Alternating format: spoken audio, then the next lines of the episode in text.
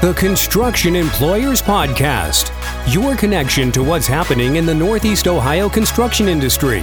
Brought to you by the Construction Employers Association. Hello, everyone. This is Tim Linville, your host again with the Construction Employers Podcast. We have a special episode today. We have CEA Hall of Fame inductee Jim Miragliotta of Forest City Erectors. Welcome, Jim. Well, thank you very much. It's a pleasure to be here, and especially see Tom too.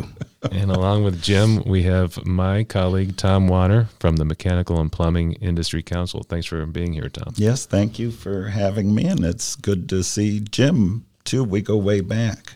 Tom, how long have you been at the Mechanical and uh, Plumbing Industry Council? Thirty-five years. 35 years. Yes, and and I uh, went to the Mechanical Contractors Association directly from CEA. So I was here, I think, for five or six years. Do you remember that, Jim? Uh, well, let's see. I've been around this area or with CEA something close to 50 years. Wow. So I remember when he was a little thinner and a little taller, and if I remember, he had dark brown hair. Something like that. there you go. Right, that's me silvery white now. Yeah. That's right. We don't have a camera on us. Okay. No cameras. That's a good thing.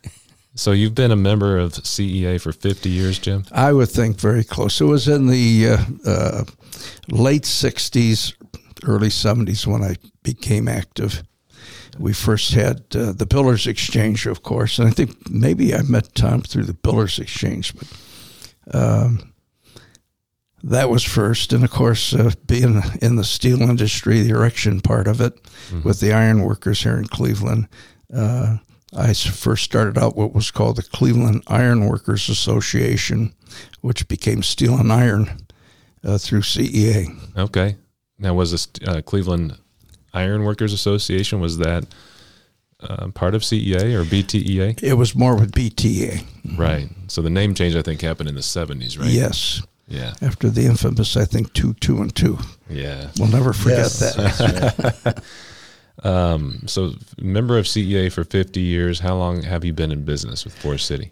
Well, in November, well, actually, in, in November the uh, 11th of this coming year, 1959, uh, my wife Betty and I started a company called Park Iron Erectors. That was our first company and then that led into Forest City. Uh, Forest City, we became partners there in 1961. So, what led you to get into business? Well, uh, my father was an iron worker. I had two brothers that were both iron workers. And uh, my last day at East Tech High School back in 1951, uh, sat at the dinner table I was not planning on being an iron worker. I really like to create things uh, with a pen and pencil, and I thought I was going to be a commercial artist. But I had secretly gotten engaged to Betty. We were 17. I needed a paying job. And uh, sitting at the dinner table, I said to my father, Could I become an iron worker? I need a job. And the next day, I went down to Local 17 uh, Union Hall on 1544 East 23rd Street and got a permit and went to the Ford Motor Company, which was just coming out of the ground in Brook Park and wow. as a rod buster. Wow. Wow. Your dad was an iron worker? He was a rod buster and an iron worker. And like I said, I had two brothers doing the same thing. I really didn't. Uh, enjoy tying rods and being a rod buster. I had more of a passion of being on the iron. Mm-hmm. I worked with my dad for six months and then had an opportunity to go with American Bridge Company, uh, which was just starting the East Lake Powerhouse. And uh, that was really a turn in my career because uh, I met a superintendent there. His name was Russ Bivens and uh, we just kind of took a shine to each other. And he treated his apprentices very, very well. And I ended up working for Russ for five years in Cleveland. Learned an awful lot about how to install and erect structural steels. and uh, probably would have gone on with the career at American Bridge uh, because when he finished here in Cleveland, Russ, uh, he was the superintendent on the Mackinac Strait Bridge. Oh, wow. Up in Michigan. Up in Michigan, yeah. And I didn't know too much about Michigan or how far up Mackinac was. All I knew is I was popping my buttons. I'm a young guy, came home, uh, now married, uh, two children, and I couldn't wait to tell Betty, hey, Russ offered me a traveling job, wants me to go with him up to Mackinac, mm-hmm. building a bridge, a cable suspension bridge. And Betty said, Where's Mackinac? I said, Well, it's in Michigan, someplace really far north. And she says, Well, you going to be home on the weekends? And I said, Wow, good question. Uh, Russ said, We're going to be working six days a week, 10 hours a day. Wow, six months I'm going to be up there. Mm. I don't think so. And she looked at me and said, standing there, said, Well, if you pack your clothes to go, pack everything you have because I'm not going to be back. I'm not going to be here when you when you come back. You're not leaving me with these two kids. Jeez. So that ended my career with American Bridge. Came back, you know, uh, said goodbye to Russ and thanked him for everything, and went to work for local contractors for the next couple of years. How old were you at that point? Well, let's see. I was uh, probably 21, 22. Wow. Two kids mm-hmm. already, huh? Got started a young. Third, a third almost on the way. That's awesome. Yeah. So where did you, what did you do after that? Well, I worked for a couple of local contractors, and uh, soon to realize that uh, it was pretty tough uh, to make a fair living in the trades back then. We had no guarantees, mm-hmm. and mostly the small contractors I was working for in Cleveland uh, if you worked uh, five hours, you got paid for five hours. If you worked six hours, you got paid for six hours. Sure. Even if you did a good day's work and finished something up, they were not too free to give you a 40 hour week. Mm-hmm. And um, I just kept hammering away and thinking, I got to do something different. Um, actually started a little business on the side. I was making monuments. A lot of people don't know that. But I had a company called Lakeside Memorial and I had a little shop and I was office and a warehouse on Miles Avenue across from Calvary Cemetery. And, and trying to work the two jobs wasn't really working out either. So mm-hmm. I made the decision that uh, uh, I was going to start a small erection company. That was in 1959.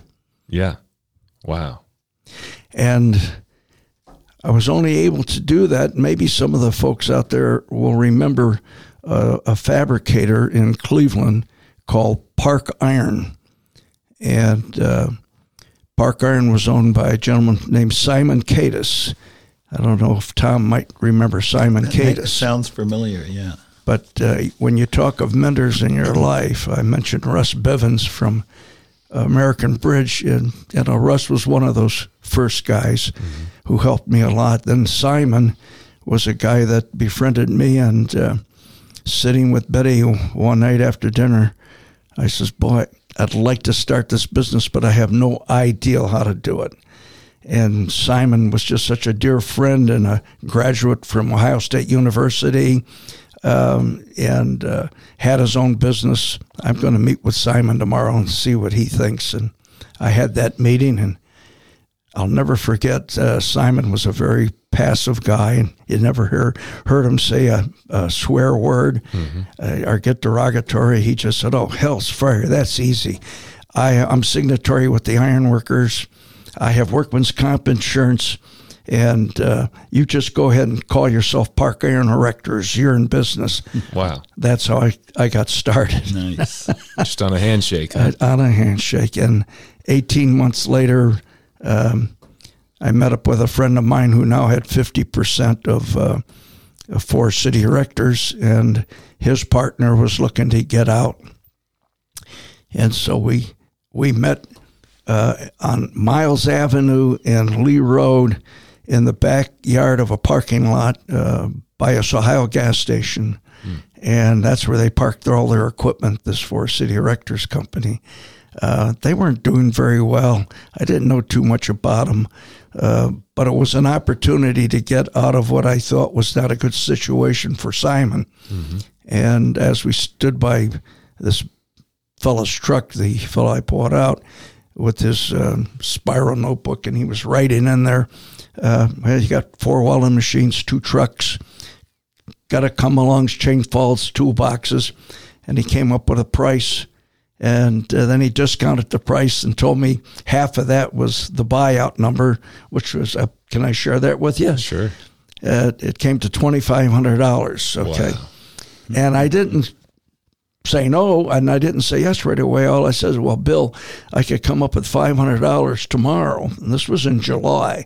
And he says, can you come up with the balance of that money before Christmas? And I said, yeah, well, you, we got a deal. So Yeah. we shook hands. Good for you. And I, I bought that proverbial pig in a poke. Wow. And that's how we got into Forest City Erectors. And that's a long story for another day, uh, how we took it to where we're at today. 60 years ago this year. 60 years ago, yes. Wow. And you said it was November, or did you say? Yeah, it was uh, November the 11th when I started uh, as Park Iron Wow. Erectors. That was my date. Tom, you've been in the industry a while. Yes. Yes. Yes, I have. 35 years at MAPIC? Mm-hmm. And CEA prior to that? Yes. And then uh, AGC in Detroit for a year in between all that. So, uh, yeah, I. Uh, How did you get started?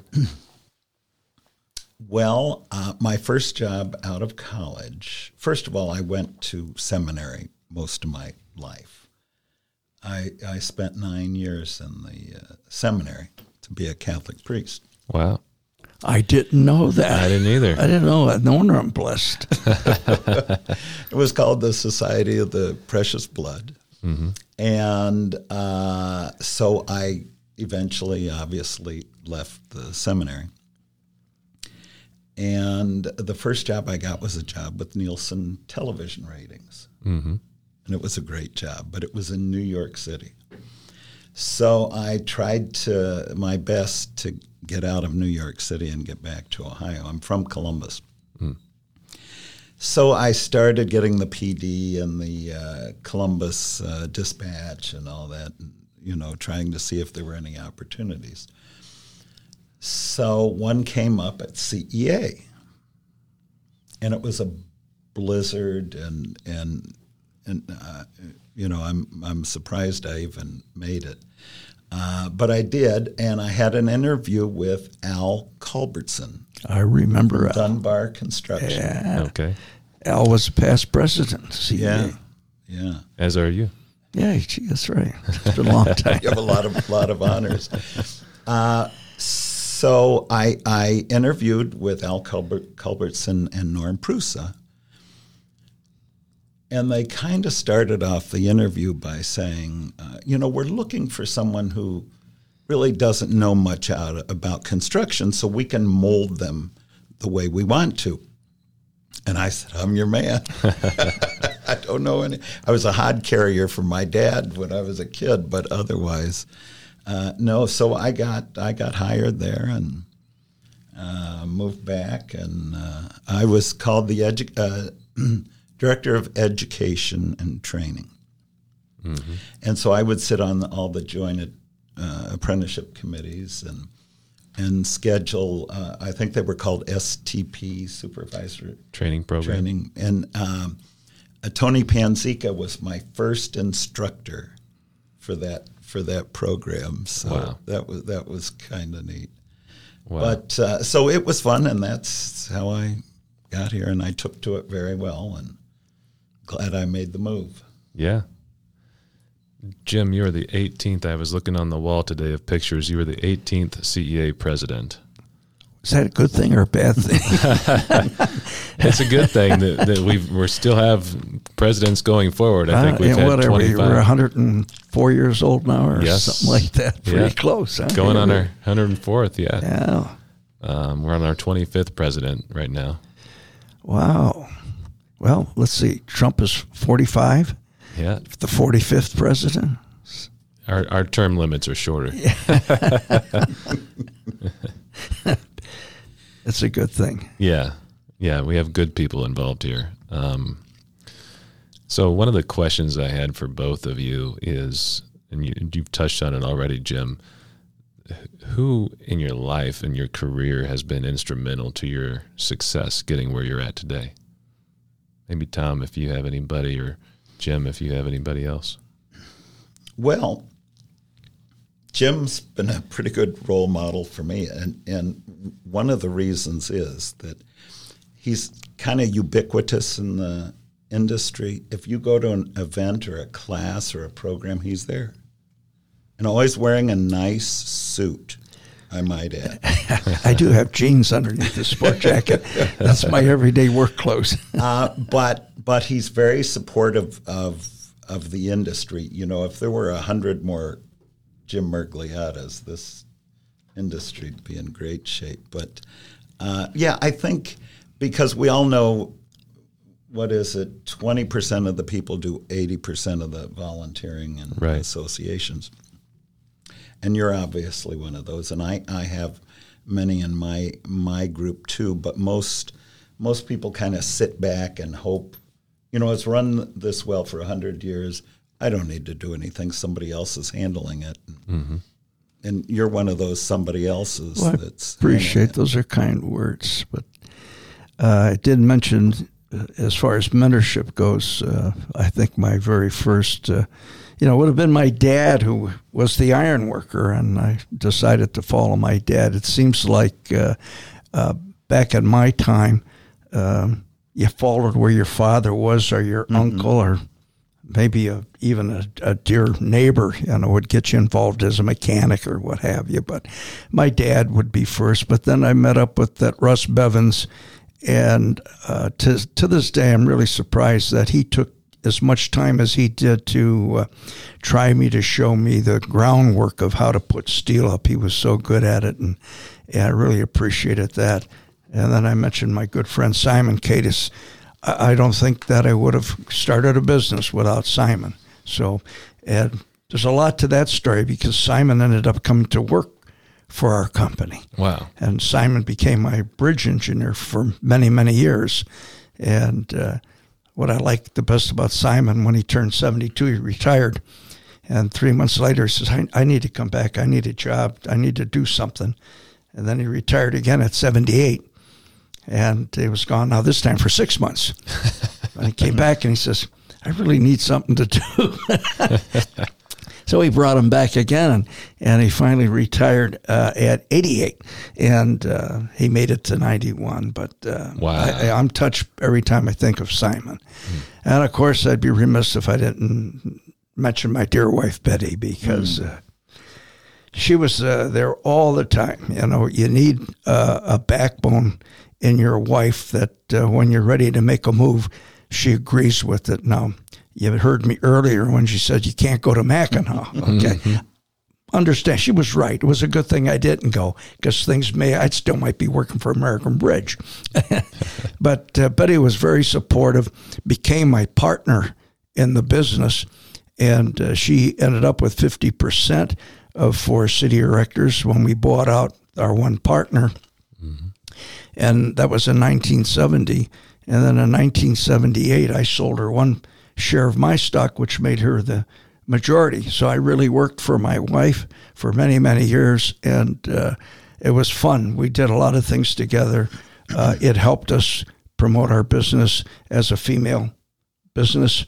And uh, today, our daughter Denise is 51% owner of the company, and she's the president of the company, has been for the last three years. And we continue uh, having that female operation, which we enjoy having. Nice. Yeah. That's great. Well, I, that reminds me, that story reminds me about um, something you mentioned to me. You mentioned Simon retired twice before actually retiring for good. Three times. Three times. It reminds me of something you've you've mentioned to me about your own company and people trying to buy your company uh, several times over the last 20 years and every time i mean tell that story Well, uh, we virtually had the company we thought sold three times. and uh, in all three events, uh, at the last, at the end, we'll call it the, the day the check was supposed to be delivered, they backed out. And uh, you feel real bad. You, you thought, all right, here's my ticket out. I'm going to get to retire or do something else. Uh, but we stayed with the company. We kept building it and building it. And every time it just got better, bigger and better. And today mm-hmm. it's just doing really great. And we have a management team today that's, I think, is doing a yeoman's job. Uh, besides my son and daughter, uh, we've got two other uh, fellows in there that were general managers and now uh, really manage all the estimating and the and the outside work, and they're buying stock in the company. So hopefully, eventually they'll they'll take it over completely. So that's great. Hmm. We had some interesting characters in the steel and iron Contractors Association. I didn't know that. wow, can you name somebody? well, one that comes to mind is uh, Bob Palumbo. Oh yes, Buddy Bianchi. yeah, good they, memory. Tom. They uh, they keep people on their toes. And who was the the uh, other big contractor? Um, in Cleveland, yeah, in Steel Erector. Yeah. Well, we st- we still have uh, the Kelly Steel Company, of yeah. course, Garrett Kelly, and maybe you're thinking of Jim Conant. Jim Conant. That's you know, Jim Conant uh, is a classic. You know, uh, I have a few stories about Jim. Um, of course, when I started the business, uh, and I would look at my competitors out there, people such as Vogt and Conant, I would go like, "Wow, could I ever do what they're doing?" Could I ever build a bridge? Could I ever build a multi-story building? Okay, and uh, and Jim was uh, president of our Steel Iron Contractors Association for many many years. Sure. So I thought there there was a time when I said, you know, NCA now, and I should be a member of the Steel and Iron Contractors Association. And I thought, you know, just knock on the door and say, here I am. I want to join. I'm a contractor in town. Um, and they allowed me to come in. And uh, when we had a little social event, uh, all those guys were on that side of the room, and I was over here by myself on this side of the room. I couldn't figure out what was wrong, and I, I was just not welcomed. Hmm. And it took a while because I was probably the only contractor in that room that was there as a contractor, but I still had my union card. Mm-hmm. I was an iron worker. Uh, yeah. And there were other okay. people in that room that said, How could we sit down and negotiate a contract with the iron workers when one of the guys negotiating is an iron worker? yeah. So it took a while to express to them that uh, I'm capable of wearing two hats. And when I'm in this room negotiating for the contractors, I'm negotiating for the contractors. Uh, and uh, but I still have my card, and there was a reason why I wouldn't give up my union card, and that was because of my father. Yeah. And at that time, when I started the business, uh, we weren't allowed. It was an unwritten rule, but you are not allowed to keep your union book and become a contractor. You had to give it up. And I remember as a young guy going down to the union hall and standing in front of a board with nine ironworkers there, pleading with them that, hey, I really want to start my company, but I can't give up this book. The book looked like a passport. It was a black book that you put stamps in every month. Mm-hmm. And when I became a journeyman, my father called it a passport. And my father spoke in a very broken Italian lingo English. Hey, Vincenzo, you know this is your passport. You keep your stamps in there every month. You keep your nose clean. You can work any place in the country, you know. Yeah. And I thought, well, that will work. I stood there saying, and memory, and my father had passed away. In memory mm-hmm. and honor of my father, please don't let me give give up my passport. Mm-hmm. And those guys stood there and shook their heads and said, no, no, you can't do it. You can't do it. And this was after a union meetings, probably 11 o'clock at night now. And my pickup truck's in the parking lot at 1544. And usually, if they had a confrontation with a member, they would, uh, and they wanted to teach you a lesson, there was always somebody out in the parking lot that would kind of direct you, okay?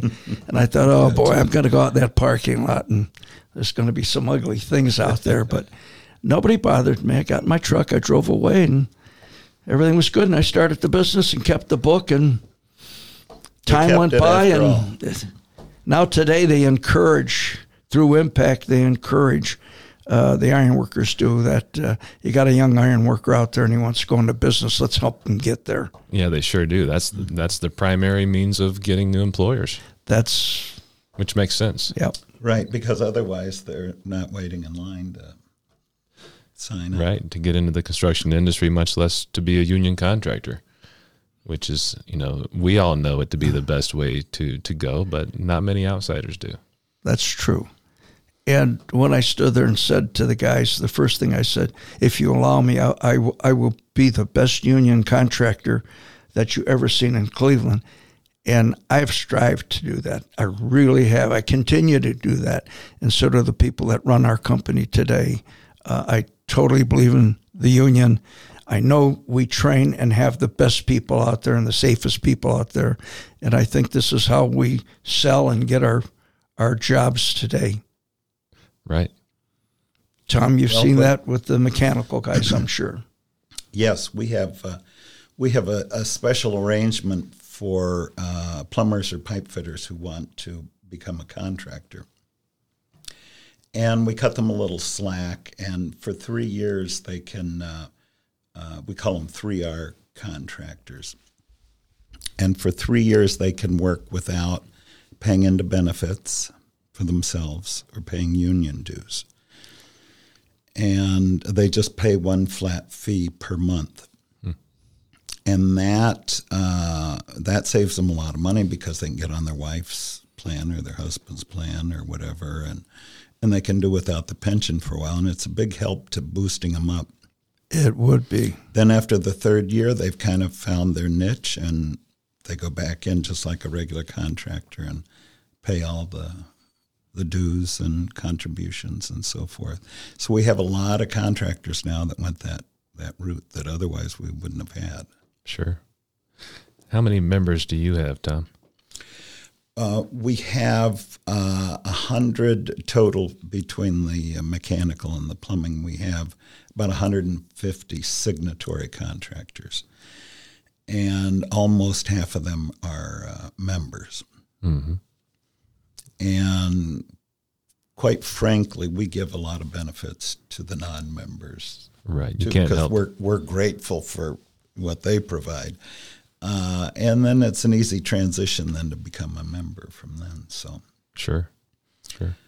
And you employ a safety director, and yes, uh, we have uh, a safety uh, director, Scott Davidson, and we have uh, two ladies one is a bookkeeper, Summer, and the other is administrative assistant, Kathy. And then right now we have an intern from Kent State who helped us out a lot on a lot of IT things, uh, mm-hmm. you know, this summer. So, uh, and he's part of the MCA student chapter. We have uh, interns are great. You get a lot of stuff you've been hoping to do but never found the time to do, and and that they they love to do it. So it's not like you're giving them the, the, the nasty work. That's the kind of stuff they like to do, anyways. Yeah. Jim, your company was honored in a couple ways this last year, and uh, last March was actually this March of 2019. We had the Craftsmanship Awards, and Wendy uh, Nolan, Nolan, from yes. your company yeah. won the Ironworker Craftsmanship Awards. yes, she did. One of the one of the early female ironworkers uh, to come into Local 17 and stay. You know, That's and keyword, right? And this lady can connect on the iron. She can walk the iron. Uh, she can weld. Uh, she's uh, very talented, and she was one of our four persons, foreman persons. Yeah. How do you say four woman? Guys. Sounded good. yeah, okay.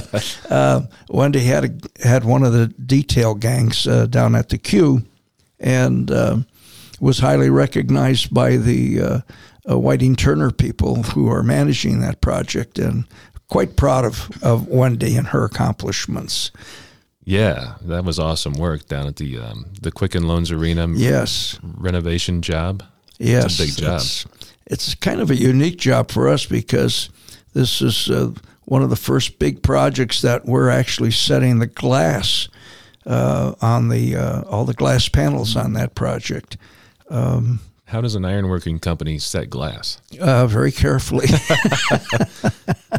you just buy you buy one of those vacuum lifters. You know, actually, we bought two, and of course. Uh, uh, we didn't really step on the uh, glazers' toes. We talked with the glazers, and um, uh, they welcomed us to come in. We even picked up, I think, several glazers to work with our iron workers.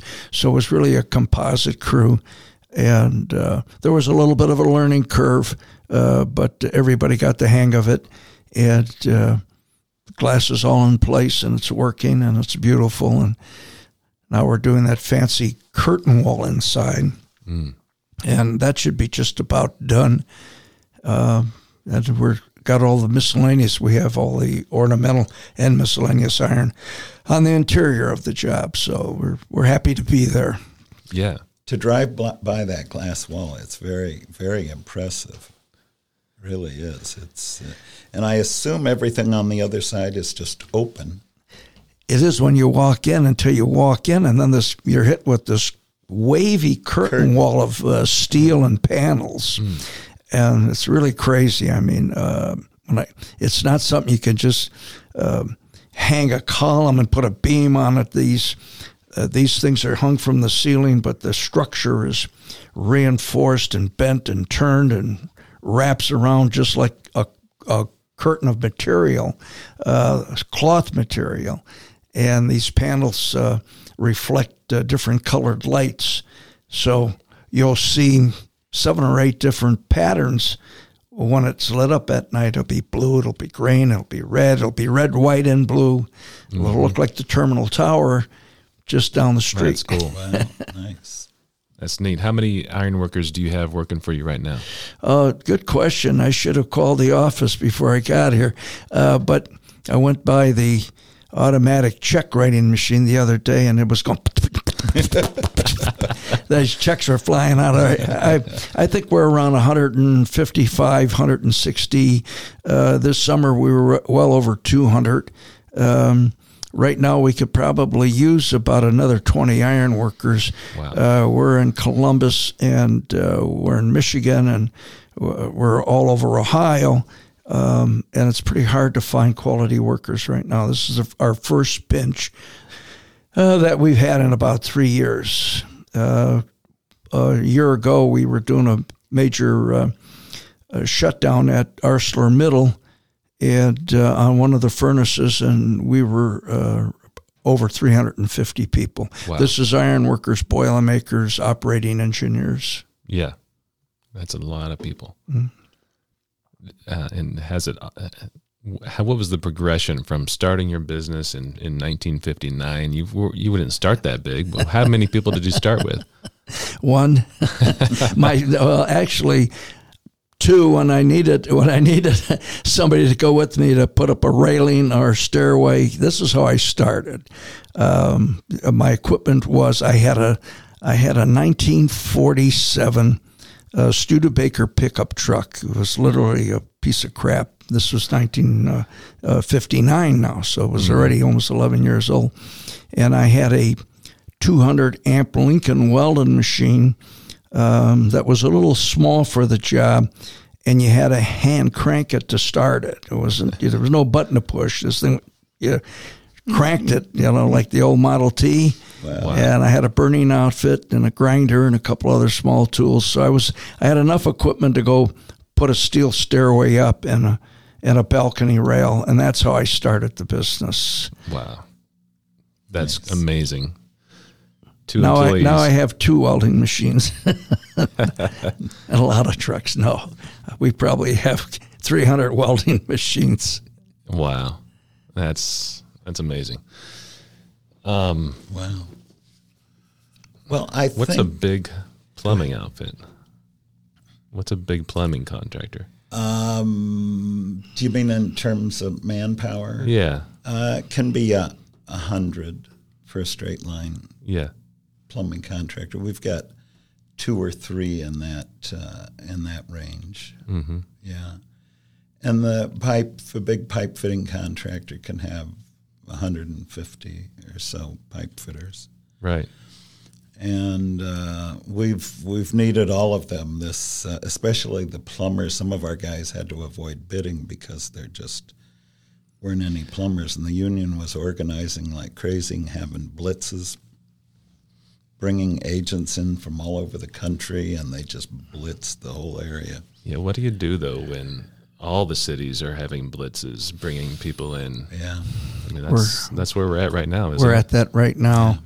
We just started some work in Columbus, and uh, we've been talking to the local down there, and they've been telling us for three weeks before we got down there, guys, we don't have anybody. I've been saying, well, go find somebody. We're coming. right. And so we're picking up some people from Cincinnati and Dayton.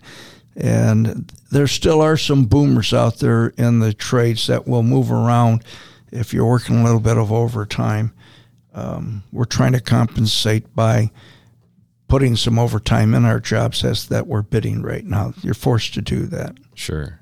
Well, I've heard general contractors, more so the owner's rep- representative type companies, uh, complain about the high price of bids coming in these days. And what I've heard, and correct me if I'm off base from what I'm hearing, what I've hearing, what I'm hearing is this number one, the workforce. But number two, there's lots of opportunities to bid, so you don't have to bid the contractors you don't like working for.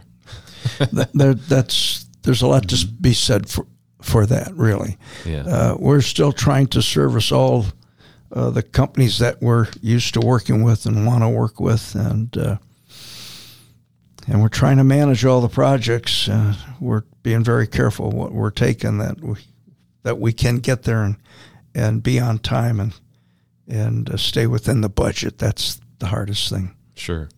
Have you ever seen it this busy or this stretched from a manpower perspective? Uh, no, uh, uh, like we talked earlier, this is our approaching our 60th year. When we began this year in, in January, we already had the largest backlog that this company, our company, has ever had. Wow. And uh, I mean, we hit the road running, and there's been more added to, and we're going to be doing the same thing going into 2020 with a pretty husky backlog. That's So great. it's a good thing.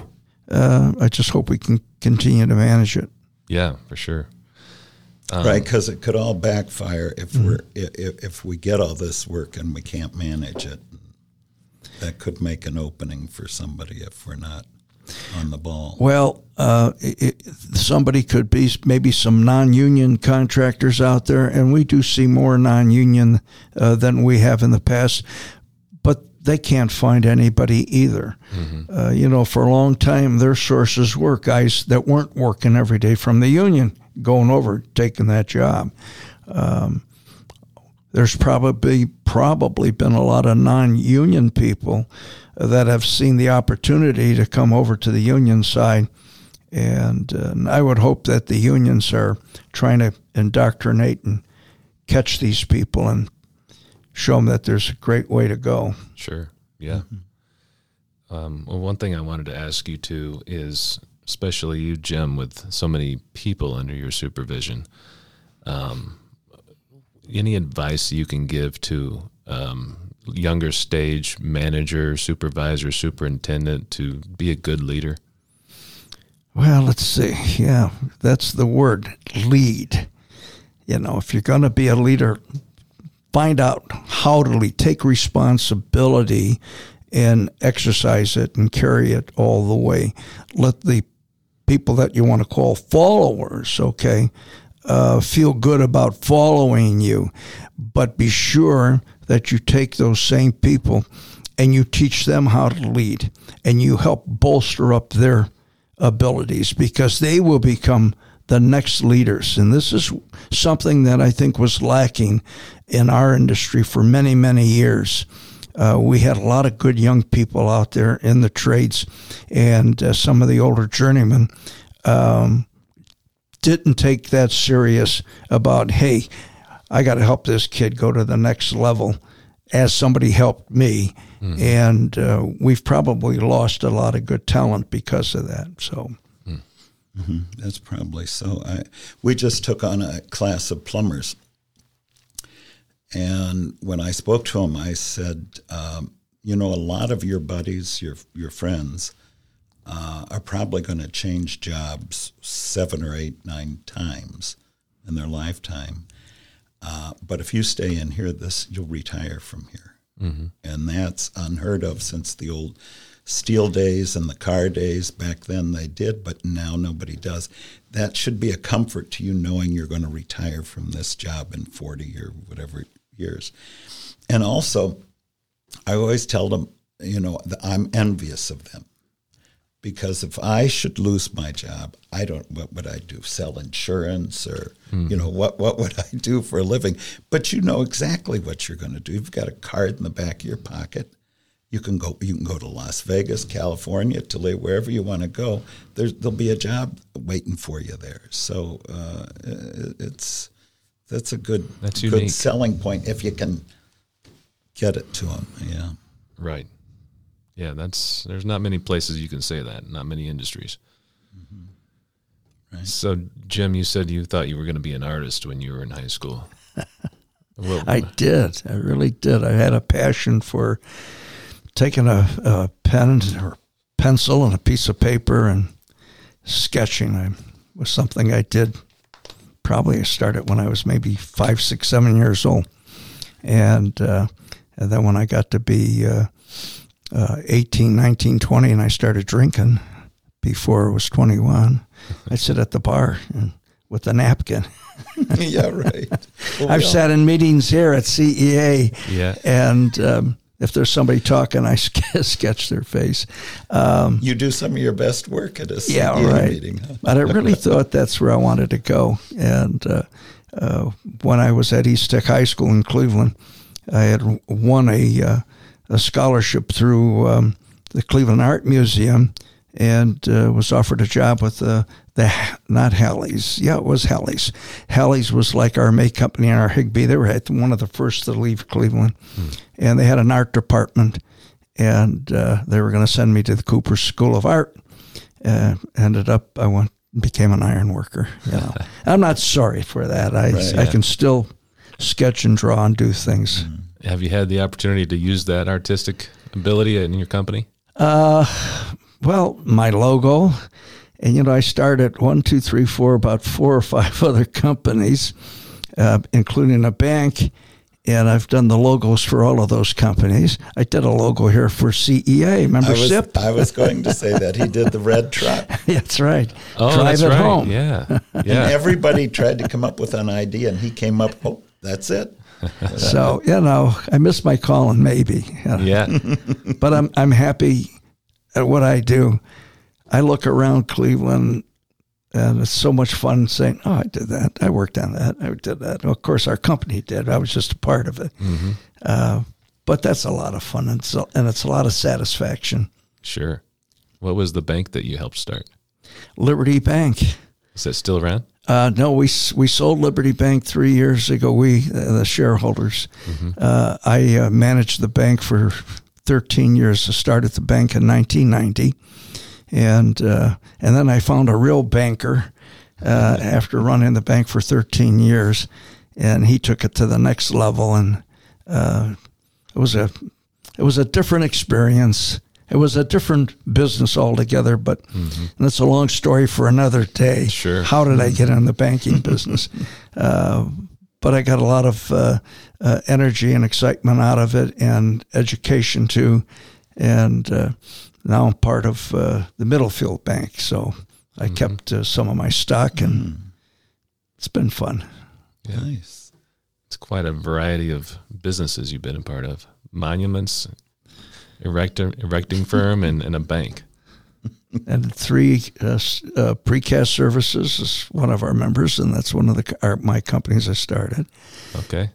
Uh, Columbus Steel Erectors, Quartet Construction. A lot of people don't know that. Really? Quartet was one of the first businesses that I put together with Dennis Quartet. Mm-hmm. Wow. and they've all been successful. How nice is that? Yeah, really. they they all got That's help. I helped them get a start, just like I did with Simon Cadis and and with my friends that helped me. So Yeah. So you were inducted into the CEA Hall of Fame, our first class at our centennial in 2016. Our second class of inductees is coming up this October at the Clam Bake, our 97th annual Clam Bake. Um, For those who haven't been to it, it's a suit and tie, six course dinner at a nice banquet hall with um, a Monte Carlo casino night afterward. We play games and not for real money, but everybody has a good time um, our 97th one, and we will induct one of the one of the people is Andy Natale. Do you know Andy? I know Andy very well. What a brilliant attorney and and a guy that knows construction law. Um, I first met Andy's mother and father before I met him, and he was still in school. Uh, they had a uh, a little saloon called the Beer Belly Saloon in in um, Macedonia, Ohio, and uh, that's how I happened to meet uh, Andy. And then Andy was with uh, Jeff Appelbaum, Thompson, Hine, and Flory. And I think most of the construction people who are maybe listening to this podcast know about them. Sure. And Jeff Appelbaum really uh, is an outstanding uh, attorney with uh, construction law. And I think Andy really, really followed in his footsteps. And, and uh, Andy has done a lot of good things for our company and many other companies here in uh, uh, Cleveland area. And he's volunteered a ton of time with CEA. Oh, he has. He's just contractors. he's one of those guys that he gives back and gives back. Yeah. He just uh, offered a seminar for us uh, last month. And he was there with his partner, and it was an amazing seminar. And people started walking out going, wow, we've got to get him back. We've, they're great. And sometimes you hear that on a seminar, but not not that strongly. So, yeah, and he's he's helped us out uh, a lot of times too. So he's a he's a great guy and having some issues now, but I think he's Yeah, yeah but he's a fighter. Yeah. He's, he's he's a fighter. Yeah, for sure. He's helped us out a lot, um, not only on teaching classes, but even just legal work for, for CEA. And um, I never had the pleasure of working with him at Thompson Hine. And I actually came to That's Thompson right. High. That's right. but That's where you are. After he was gone, and his reputation preceded him, though. Um, so Jim, I uh, I wanted to bring this up, and we talked about it beforehand. Your love for karaoke, Oh, I love to sing. And and I've been to your house, and I've heard you sing. You've got a voice for it, I don't know about that. and um, and you also all your your napkin sketches are there. You framed them, and Oh, you've seen some of those, Yeah. huh? I think I was on the way to the restroom and I walked by probably six or eight four foot sections of, of, of bar napkin sketches. It's I pretty think impressive. I, I think I counted them one day. They were in a box. Of course, I used to leave them wherever I was sitting. I just walk away and leave them. And then Betty started picking them up, and then she says, "Don't don't leave these. I want these, you know. And you should put a date on them, and you should put your initials on them."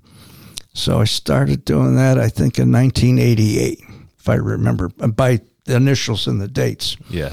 and uh, uh, I started the project of putting those all together. They were in, in boxes, and I counted the ones that were in the boxes had over two thousand, and I thought, my God, how much vodka did I drink?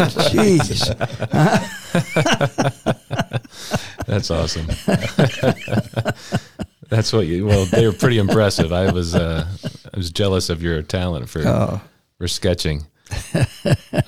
You, you gave me a song that you would sing or if you, if you choose, you don't have to. do we have music? We do have the music. And what's the song? I need the words. Uh, I, what are we? What are you doing the rest of your life, Frank Sinatra. Frank Sinatra? I've got the But I need the words. and the words. Uh, just push play. It's going to give you the words, and we're going to hear the music. Let me just make sure here. All right, boy, if this works, I'll be amazed. we'll just delete it if it doesn't work. Hold on. All right. Just push play.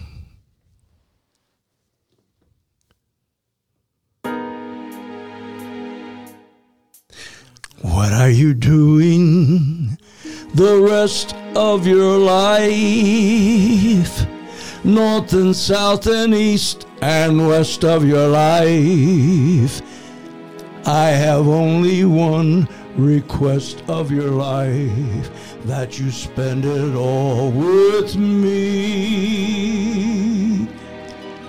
All the seasons and the times of your days, all the nickels and the dimes of your days. Let the reasons and the rhymes of your days all begin and end with me. I want to see your face in every kind of light, in the fields of dawn and the forest of the night, and when you stand before the candles on a cake. Oh, let me be the one to hear the silent wish you make. Those tomorrows waiting deep in your eyes, in the world of love that you keep in your eyes. I'll awaken what's asleep in your eyes. It may take a kiss or two through all of my life. Summer, winter, spring, and fall of my life. All I ever will recall of my life is all of my life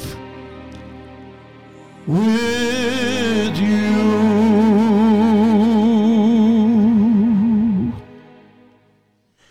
Wow. That was Wow awesome. Is right. Thank you. Why, You've thank got your own Jeez. style and your own voice quality. That's wow. I'm, I'm Well, with these mufflers, I'm not sure I heard myself. well, we could hear you, and that was Sounded great. fantastic. hey, Yeah. thank you. Yeah. Well, see, if this steel erection thing doesn't work out, I'm going to hit the road, man. That was for you. awesome. Thank you for Yeah, doing that. Thanks. That was very nice. You're welcome. You're welcome. Anything else to add for the good of the order? You know what? You mentioned two other guys that are going to be in the um, In the Hall of Fame? Hall of Fame this year. And one of them, I think, was Gary Knopf. Yes. And uh, Gary's been around the industry for a long time, and uh, with this, the, originally the Stevens Painting Company. Right. Yes. And I think he was one of the officers of Stevens Paint, maybe president for a while.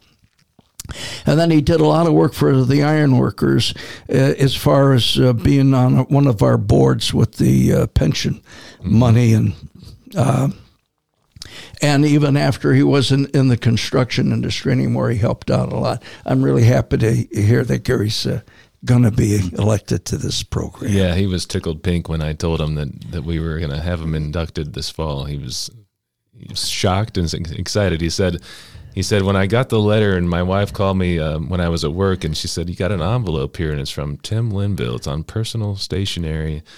He's like, uh oh. it's like this. I don't want a lawsuit. um, Well, that's you know, great. But uh, yeah, he was pleasantly Yeah, surprised and he and his he and his wife and his kids are all going to be there, and it's going to be a nice night Oh, for him. nice. And who's the third one? And the third is Al Sanchez from Turner Oh, yes, Construction. Yes, yes. Yeah, he was with Turner for several decades. a long time. Uh, I knew I, I've met him on several occasions. I never, I didn't know him as much as I know the the the people that are running the company today. Um, my engineer Mark Phipps knows him very well, and I think uh, they go to different meet, uh, meetings together for different projects in town. I think he is involved in the new big Metro General Hospital project.